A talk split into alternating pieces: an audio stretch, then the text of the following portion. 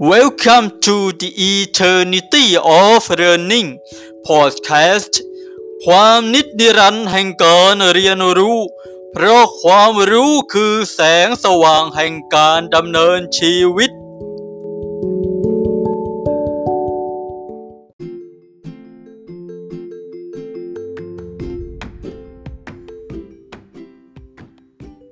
นะครับก็กลับมาพบกับรายการ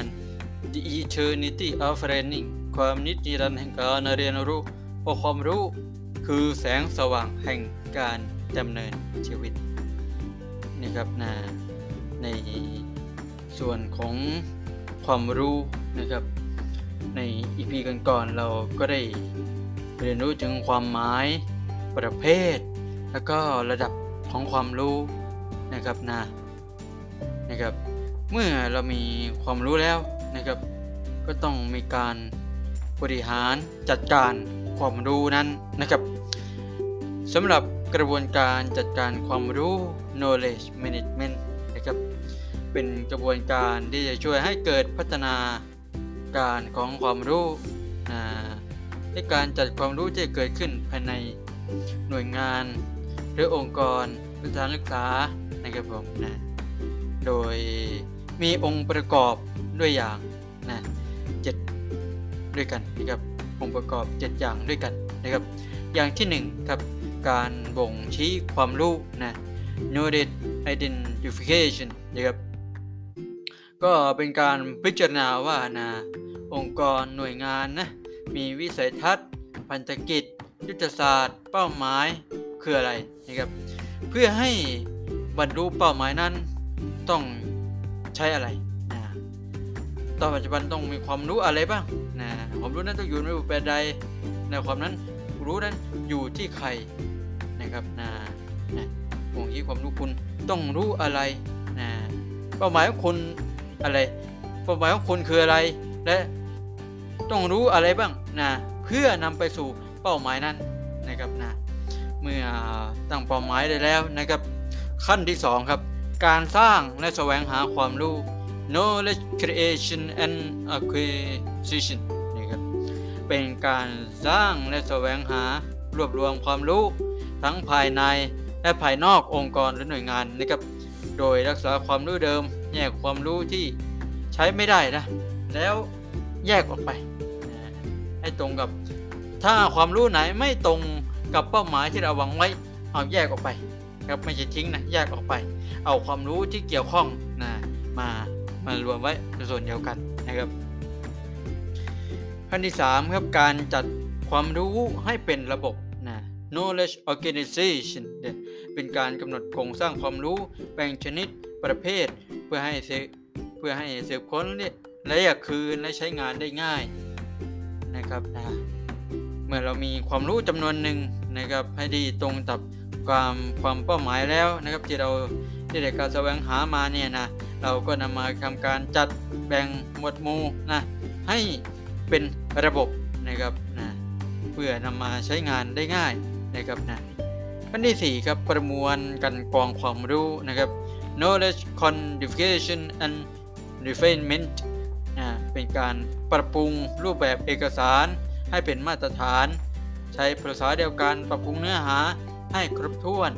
นะครับนะ เมื่อมีเรามีการจัดแล้วนะครับ ก็ต้องอปรับปรุงนะอยู่ในเนื่องนะครับปรับปรุงเอกสารหรือข้อมูลให้เป็นมาตรฐานให้ทันสมัยอยู่เสมอนะครับนะแล้วขั้นที่5นะครับการเข้าถึงความรู้ knowledge access นะเป็นการทำให้ผู้ใช้ความรู้นะเข้าถึง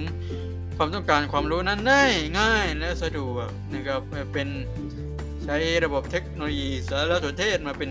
เครื่องช่วยนะครับนะหรือบอร์ดประชาสัมพันธ์นะครับนะหกครับการแบ่งปันแลกเปลี่ยนความรู้ knowledge sharing นะเป็นการแบ่งปันนะครับ สามารถทำได้หลากหลายวิธีเลยนะโดยกรณีที่เป็นความรู้แจ้งนะครับความหมายความรู้ไปได้ประเภทของความรู้นะความรู้แจ้งนะ การการอาจจะจัดทำเป็นเอกสารนะความรู้ที่เราเห็นได้กับตาสัมผัสได้กับประสาทงานเนี่ยเป็นเอกสารฐานความรู้นะเทคโนโลยีสารสนเทศนะหรือกรณีที่เป็นความรู้ฝังลึกที่ต้องอาศัยประสบการณ์เนี่ยนะจะเป็นที่ต้องนะทำเป็นระบบทีม อาศัยคนมาช่วยนะครับ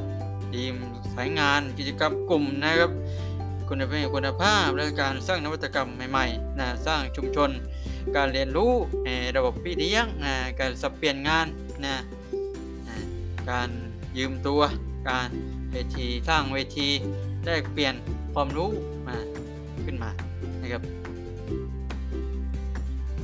อันสุดท้ายครับการเรียนรู้นะก็เป็นการนำความรู้นะนำมาใช้ประโยชน์ในการตัดสินใจแก้ปัญหา และทำให้เป็นส่วนหนึ่งของงานนะเช่น การเกิดระบบการเรียนรู้การสร้างความรู้ขององค์กรองค์ความรู้การนำความรู้ไปใช้ประโยชน์อ่าในการให้เกิดการเรียนรู้ประสบการณ์ใหม่ๆแต่หมุนเวียนต่อไปอย่างต่อเนื่องนะครับนะทั้งนี้นะครับการจัดการนะความรู้นะก็เพื่อว่านะครับนำความรู้นั้นๆนะมาแก้ปัญหานะมาประโยชน์นะครับต่อชีวิต